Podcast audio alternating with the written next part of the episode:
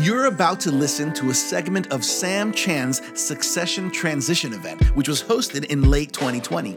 Sam organized this event to give leaders from around the world the chance to share their stories of effectively planning and transitioning their pastoral roles to a successor.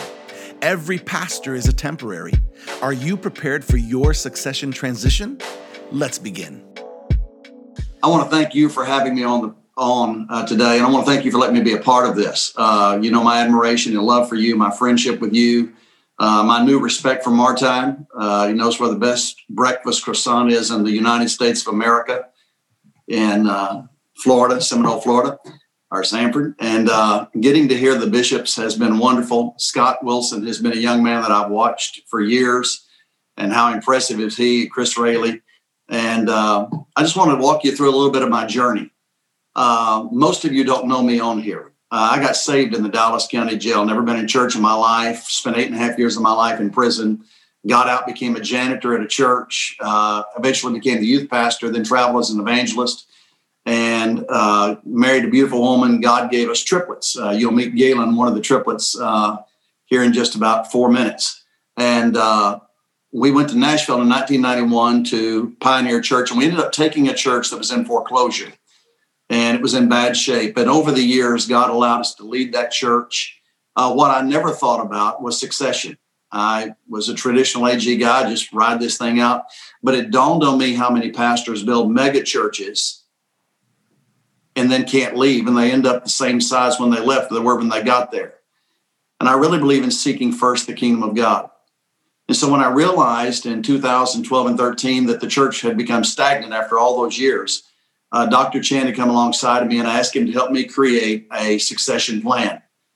And if you're saying, Maury, we want to do succession, first of all, get the coach, get the consultant. Don't try to do it by yourself. Uh, we met with our board of directors, created a, a profile, and Galen ended up uh, being the number one choice. And so we brought him back as the succession changed, Dr. Chand would call the place. Hey, he needs to preach once a month. Hey, he needs to preach twice a month. Hey, you need to go do something. You need to quit going to staff meetings. So the coach was calling the plays. The hardest thing for the lead pastor to do is let another person call the plays because we call the plays. We're the leader. And that, that really challenges uh, your pride and your humility. How much pride did you need to get rid of, and how much humility do you need to get a hold of? And the inner challenge. Uh, and then you realize I'm leaving, and the anxiety between where I'm going and what I'm leaving, that tension in that process uh, requires a deep inner work. Uh, and as I was going through that, I, I began to travel I began to find my go to. Dr. Chand sitting in a hotel one morning uh, after he'd been consulting with us or preaching for us. Uh, wrote on a piece of paper, he said, What's your go to? What are you going to do when you leave here? Because if you don't develop a go to that is compelling in your life, you won't ever be able to lead correctly and let go and let the next leader lead fully. And so I had to discover a go to, and I did that with his program, Dream Releaser Coaching and Consulting. Uh, but the most interesting thing in transition is the frog in the kettle. As my son preached more and more and more, what happened one Sunday after I came back and preached after I'd been gone, I don't know, a couple of months, I was not preaching maybe once a month at that point at best. And one of my old board members, a friend, not a negative guy, he said, You know, when you come back, it feels different. And it dawned on me that even though the transition plan was not supposed to happen until January of 2021, in 2018, the church had transitioned. We were in a board meeting, and Dr. Chand was talking to my board of directors. And I thought I had a couple of years left, but somehow he cut the moment short. And one of my board members said, Well, let's just vote right now that this ends in October and Galen's the pastor. Yep. He led my board into voting me out all of a sudden. But the truth is, the board was ready and the church was ready. And the challenge was, was I ready? And I think that's the challenge most lead pastors face. The next pastor has to pick up the pieces and lead on. And I probably didn't do as good as Scott but I picked a good person to follow me. My son Galen has done an incredible job, and what God has done with him has been miraculous. Galen. I love you. Uh, I will say this: if you don't get anything out of this, if you want the uh, the dude to leave ahead of you, pay him. Uh, money talks. And so just pay him. It's not hard. Uh, that's the number one wonder in the next stage of life is where's my source. And so whenever my finance people or the board, whenever we like dad's check is a non-negotiable. I've set down um, our finance and I've set down our board and I said, listen, we made this commitment. And if any of you ever come to me and want to even conversate about this commitment, I will terminate you because I'm not paying him just to leave. I'm paying him for the 30 years of hell I did not have to go through as the lead pastor of having to take an extra job while I pastor the church, having to deal with all the, you know, the moving of the ferns in the 90s and all the things like that. So, uh, if and plus, if you stop paying, it, he'll come back. So you got to pay. you got to pay to play. Uh, my quick things. Um, I'm not as seasoned as some of these guys, but I've been through three transitions. I was on staff at Calvary when Jadon George uh, rest in heaven. He's uh, in the place that he always wanted to be. Um, so I didn't know how to get emotional about that, Dad. Uh, when Jadon uh, transitioned to Ben Daly, I was in Arizona at Omega when a Pastor had an affair and transitioned, and then I was the successor in a transition. And so these are kind of the hot spots for me that I learned uh, in the pain points of transition. Uh, first is people. People leave, they lie, and they linger. And so people will leave you. People are going to lie to you, and people are going to linger. They're just going to stick around and see what's going to happen in the week you will have with you always. And so the people you don't expect to leave are going to leave. The people you don't expect to stay are going to stay. And so what I've learned through all of this is you can't trust people. Uh, you can't listen to people. You just love people. And so I just loved them through the process. Always kept the door open if they want to leave. Uh, it's amazing how many people will leave and then kind of sneak in through the upper tiers into the back, you know, kind of peeking to say like, "Oh, it hasn't fallen apart. I can't find another home," and it leaves it easy for them to return because uh, sheep are fickle. So they leave, they lie to linger, but then ultimately you do have those people that surprise you, that are the motivating tool that you have that supports you and that row the boat with you. And the people like my finance guy, if you had written down, and Dr. Chand knows this, did not make the list of people that would have taken the next journey with me. And when we got to the end of the transition, he's one of my top executives right now. He's been elevated to an executive uh, because they just people surprise you. Um, I didn't think we would get along. We get along great. I didn't think he had my back. He's one of my number one supporters, and it's just it's just amazing. People are just a, an anomaly.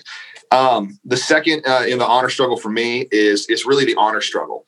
Uh, and I wrote this down as the the tension triangle of transition.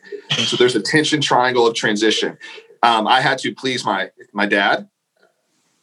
I had to please my wife, or I had to please the congregation.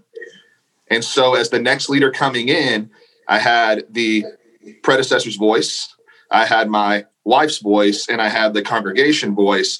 And there was this this herky jerky. I didn't know where to turn because if I do this, I'm going to either make dad mad or make wife mad or make church mad or him happy, her happy. And for some reason in ministry, uh, the predecessor, the spouse, and the congregation are not perfectly in sync on the same page at all times. And so that honor struggle of who do I honor? And finally, I just turned it into a pyramid. And I'm like, I'm just going to do what Jesus tells me to do, take everyone's uh, conversation into account, and realize that at the end of the day, uh, the sheep don't lead the shepherd, the shepherd has to lead. And so it just, it really is that tension. So I listen to my wife, I listen to my dad. He doesn't think I listen to him all the time. I listen to him more than he thinks. Um, but not doing what he says is not not listening. It's just not doing what he says. So uh, but I listen and then I take everything into account. Then I try to listen to God and say, what's the best decision? So I don't, I'm not here to please him or my wife or the congregation. I'm here to please Jesus. And by pleasing Jesus, everyone will be blessed. He still gets a paycheck.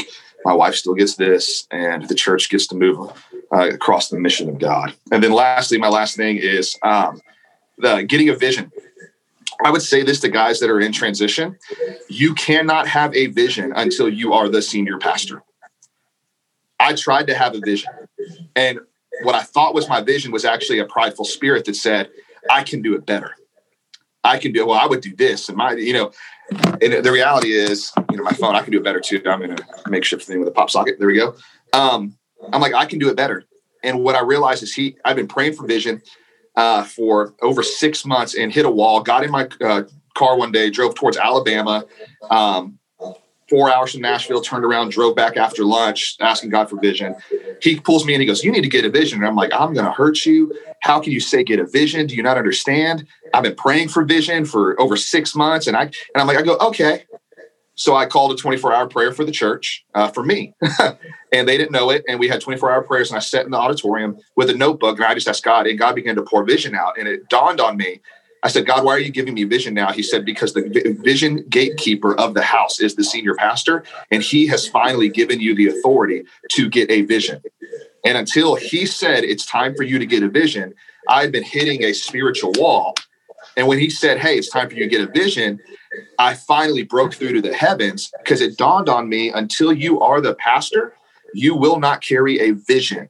You will carry a theory. You will carry a carry a thought process. Uh, you may carry a prideful arrogance of this is what I've seen in other places that I will hodgepodge and Frankenstein together for my church. But a true vision comes from God to the person that is the vision keeper for the church. And so I think what's hard for me was that process of getting a vision until he said so and recognizing the seat. And probably what's hard for him is when I have a vision is he's going crud because uh, this has got to be a pain point. I don't know, but I don't look forward to this. There will be a day that God stops speaking to me on behalf of Cornerstone. Years. I can't imagine 27 years of God saying, do this, do this for this church. And now you're going, wait, why can't I hear what's now? I can think, I can theorize, and I can think I can do it better. I can think I can do it this way, and I can theorize around it. But at the end of the day, I can't have that download. And so that has been the biggest struggle for me is knowing this is the next place. It violates either my dad, it may violate my wife, or it violates the congregation because they're comfortable in something. And yet I've got to go to the top and make that vision move because that's what I feel like God is speaking. And do we trust God? Do I trust God enough to make the different move for Cornerstone? Does Dad trust God enough to trust me that I'm, you know, not just copying something? Um, and does my wife trust me? Um, which there's my things. But that's it. That's all I got. Love y'all.